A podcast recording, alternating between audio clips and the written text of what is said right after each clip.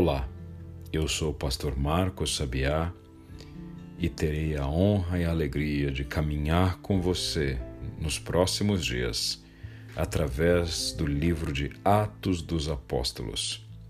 Este livro profundo, riquíssimo, este livro que expressa a graça, o poder e a obra do Senhor Jesus através de seu Santo Espírito enviado pelo Pai, agindo no meio da igreja de forma maravilhosa. Como lemos no início deste livro, percebemos que ele é uma continuidade, uma continuidade ao Evangelho de Lucas. Portanto, faz menção o autor de Atos dos Apóstolos a continuidade de sua obra, sendo o primeiro volume o Evangelho de Lucas e o segundo volume o livro de Atos. Como então fazemos menção ao Evangelho de Lucas, tornamos óbvio que seja o autor o mesmo doutor, o mesmo médico, nosso querido e amado Lucas, discípulo de Jesus de Nazaré.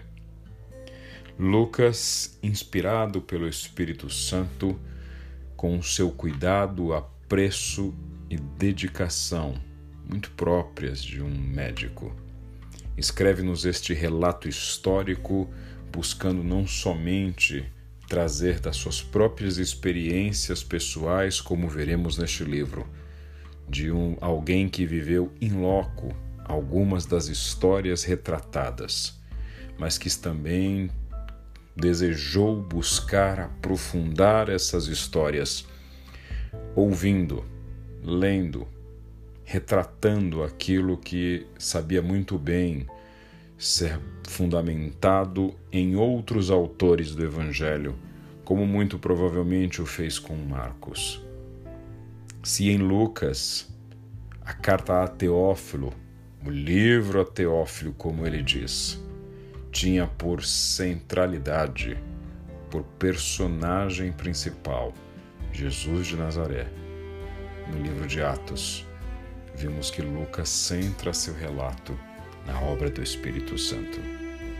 Por isso, se temos em Atos dos Apóstolos um relato nos falando sobre a igreja, nos falando sobre os apóstolos, também vemos um livro nos falando sobre o Espírito Santo e sua obra. Por isso, a primeira pergunta que nos traz o livro de Atos é: quem será sua personagem principal? Será a igreja? A igreja primitiva, retratada em seus primeiros momentos após a ascensão de Cristo? Serão os apóstolos e, até mais precisamente, os três citados Pedro, Tiago, João, ou então será o próprio apóstolo Paulo, um dos maiores personagens relatados no livro, ou será o Espírito? Portanto, se há uma sequência do Evangelho de Lucas onde Jesus é o personagem principal, parece-nos bastante interessante partir do pressuposto de que Atos dos Apóstolos tem como sua personagem principal o Espírito Santo de Deus. Por isso, não sem razão, alguns teólogos chegam a dizer que a melhor designação para este livro não seria Atos dos Apóstolos, mas Atos do Espírito Santo. É interessante notar que, apesar de ser pacífico que tenhamos como autor Lucas, o autor não se refere ao seu próprio nome, seja nos primeiros capítulos ou em qualquer uma das partes do livro. Chegamos à conclusão de Lucas por exclusão, por percebermos em alguns momentos que a história é contada não somente na terceira pessoa, mas em alguns momentos na primeira pessoa do plural colocando-se o autor assim no centro da história. E quando analisamos essas histórias à luz também das cartas paulinas, percebemos que os personagens dessas histórias seriam alguns dos companheiros de Paulo, entre eles o médico Lucas. E dada a complexidade dos termos utilizados, a versatilidade do escritor no grego koiné, no aramaico, a capacidade de digressão desse escritor, chegamos à conclusão que ao pincelar cada um desses itens, entendemos que, de forma muito clara, seu autor seja um médico, nascido em Antioquia da Síria, nosso amado Lucas.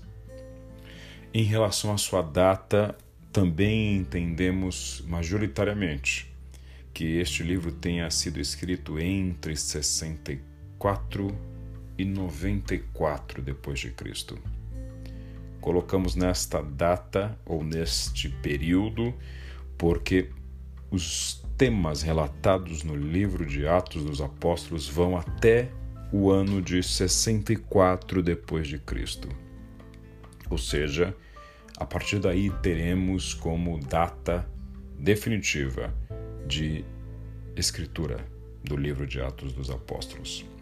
Não muito tardio a isso, até porque entendemos que o último capítulo traz uma história que seria do ponto de vista de Lucas, pelo seu propósito de relatar a Teófilo tudo quanto dizia respeito a Jesus de Nazaré e sua igreja, do ponto de vista da sua relevância, a urgência e a imediatidade desse relato. Uma narrativa é escolhida. Lucas centra sua história no ministério de Pedro. Lucas centra sua história no ministério de Paulo, especialmente.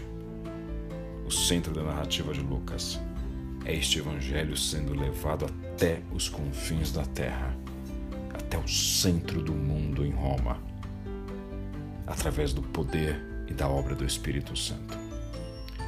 Não por acaso, o primeiro capítulo, além desta parte introdutória, onde o autor nos deixa claro quem é o destinatário deste livro, mas também em conexão com o seu evangelho começa a nos falar a respeito das palavras de Jesus quanto à continuidade da obra do Espírito Santo na vida da igreja, mesmo após a sua ascensão.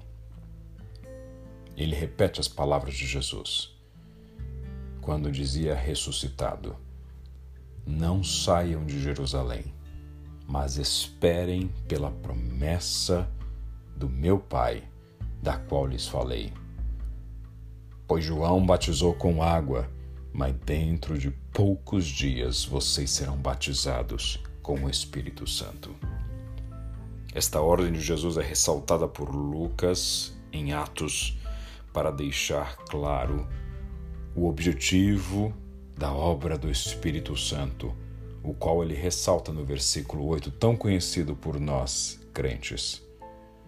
Mas receberão poder quando o Espírito Santo descer sobre vocês, e vocês serão minhas testemunhas em Jerusalém, em toda a Judéia e Samaria e até os confins da terra. Este poder do Espírito Santo não era então para capacitar a igreja a liderar o mundo, não era para capacitar a igreja a subjugar o mundo, não era para preparar o reinado político do Messias. Não era para impor a força deste povo de Deus sobre os demais habitantes da terra. Este poder tinha um propósito muito claro. Nas palavras de Jesus, para que vocês sejam minhas testemunhas. Interessante notar que, tendo dito isso, Jesus, nas palavras de Lucas, é elevado aos céus. E enquanto eles olhavam, uma nuvem encobriu Jesus da vista deles. E eles ficaram com os olhos fixos no céu enquanto ele subia. No entanto, de repente surge diante dele desses homens que olhavam para o céu atônitos ao ver um Jesus sendo levado às alturas. Estes dois homens questionam os discípulos seguidores de Jesus: Por que vocês estão olhando para o céu? Este mesmo Jesus que entre vocês foi elevado aos céus voltará da mesma forma como o viram subir. Jesus, então, é elevado aos céus, para, como veremos à frente no discurso de Estevão, assentar-se à destra do poder.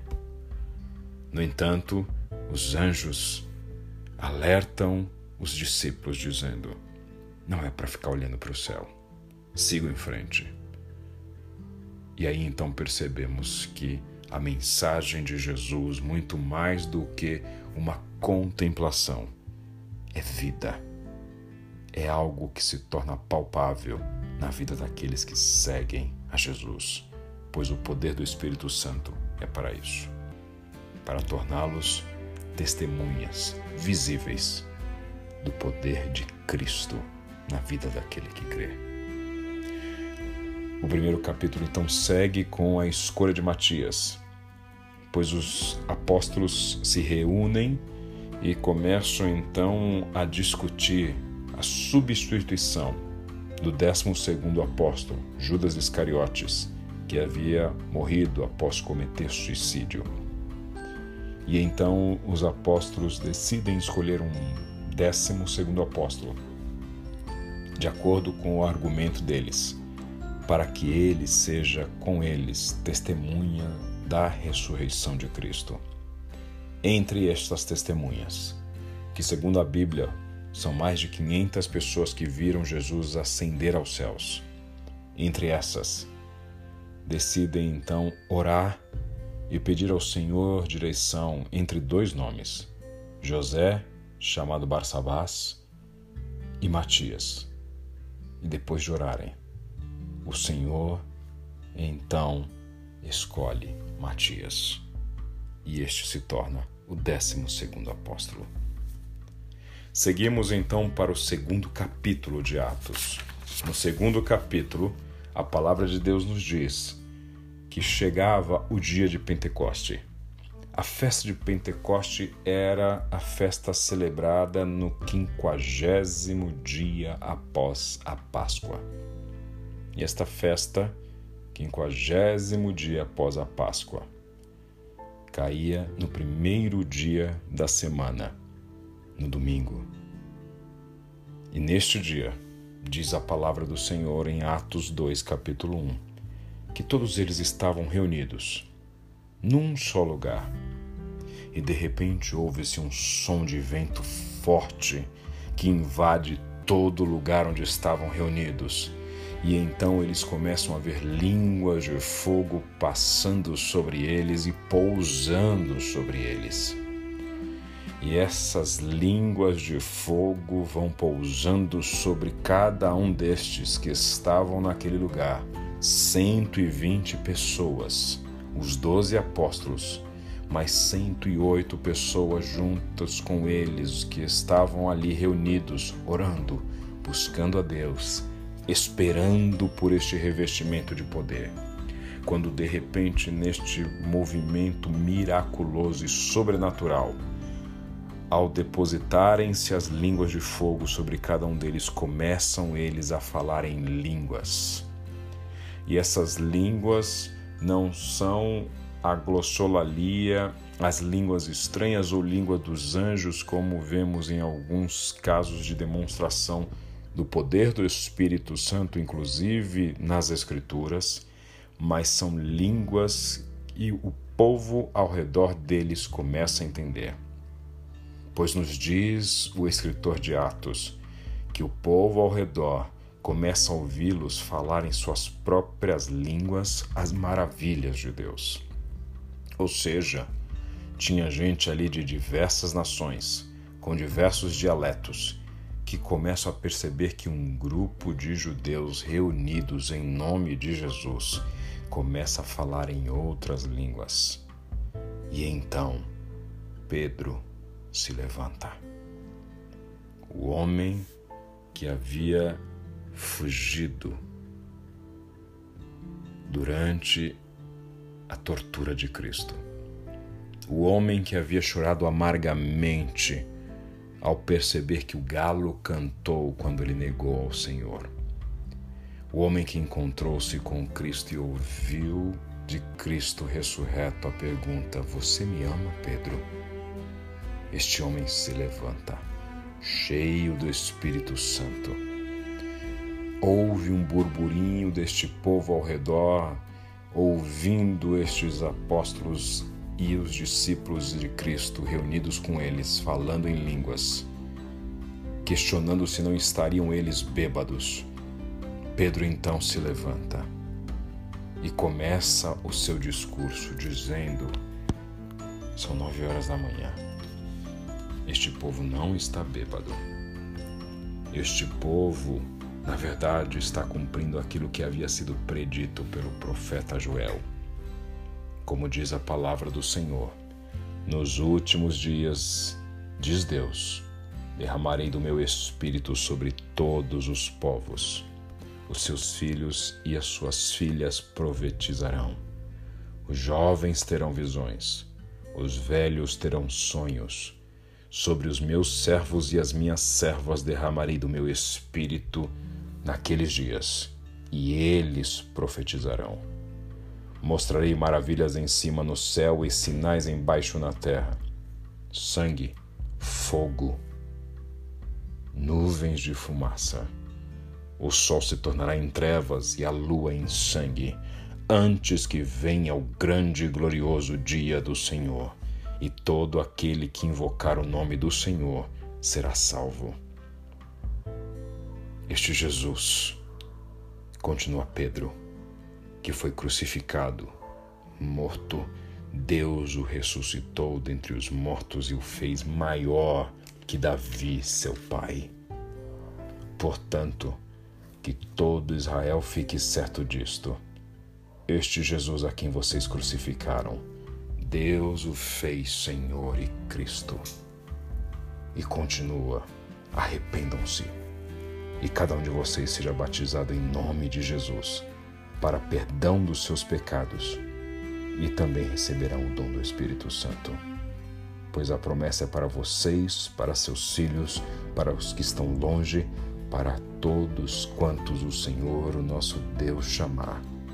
E você que me ouve neste momento é um destes.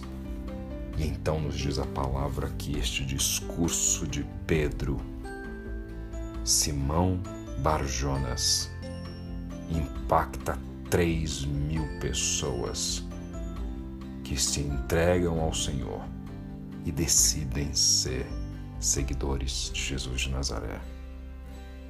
Continua então o capítulo 2 encerrando-se ao dizer que este povo começa uma intensa vida de comunhão. No versículo 42 diz que eles se dedicavam ao ensino dos apóstolos, à comunhão ao partir do pão e as orações. Ou seja, o ensino dos apóstolos para dar fundamento a essa experiência mística que eles tinham tido com o Espírito Santo de Deus. Para que não ficasse somente na fenomenologia, mas se tornasse de fato algo fundamentado no conhecimento da palavra de Deus na comunhão, porque vida cristã pressupõe relacionamento. No partir do pão, porque este relacionamento é prático. É aonde aquele que tem mais divide com quem tem menos. E não somente o pão material, mas aquele que tem mais alegria alegra-se com aquele que está abatido. Aquele que tem mais choro, chora junto com o outro. Aquele que tem um ombro a oferecer, compartilha. E por fim, esta comunhão era recheada de oração, de vida com Deus, de busca da presença desse Espírito Santo. Por isso, o livro de Atos dos Apóstolos é uma mensagem poderosa da parte do Senhor de que nós, cristãos, servos de Jesus de Nazaré, temos uma necessidade inerente, gritante, da presença do Espírito Santo. Este Espírito Santo, que apesar de poderoso, de gerador de milagres e maravilhas, de promotor do poder do Senhor na terra, é um Deus gentil. É um Deus que entra onde é convidado, onde é aguardado. Para descer sobre aquele povo, ele desceu sobre um povo que o aguardou. O aguardou durante dias após a ressurreição de Cristo o aguardou obedientemente ao Senhor quando disse: Não saiam de Jerusalém até que do alto vocês sejam revestidos de poder. Foi para este povo que o Espírito Santo se apresentou poderosamente. Esse Espírito Santo é a revelação de um Deus humilde, porque este Espírito Santo não fala de si, não testemunha de si, não busca aprovação e louvor para si, não busca adoração para si. Esse Espírito Santo aponta para Cristo. Este Espírito Santo age para a glória de Deus. Por isso, o Espírito Santo é a exata expressão do Espírito de Deus, do Espírito de Cristo. Usamos esta expressão para dizer muito claramente quando queremos nos referir ao que é a essência de uma coisa, ao que significa algo. Montesquieu, na sua obra mais famosa, denominada O Espírito das Leis, ele não fala sobre leis, mas ele fala sobre a essência das leis. Quando falamos que alguém captou o espírito da coisa, é quando entendemos que aquela pessoa entendeu não os detalhes, mas a parte fulcral, essencial daquilo que estamos falando. Quando falamos do Espírito de Deus, do Espírito de Cristo, entendemos que estamos sendo cheios daquilo que é essencial em Deus, que é essencial em Cristo. Por isso, quer entender a Deus? Olhe para o Espírito quer ser cheio da presença de Deus, abra-se para o Espírito. Quer ser um reflexo de Deus neste mundo? Deixe que o Espírito revele-se em você e através de você. Por isso, nós somos tão desesperadamente necessitados do Espírito Santo. E sobre esse Espírito, que nos fala o livro de Atos dos Apóstolos. Que estejamos juntos nesta caminhada para conhecer um pouquinho mais dos seus atos, do seu poder, da sua essência. Em nome de Jesus. Que Deus te abençoe.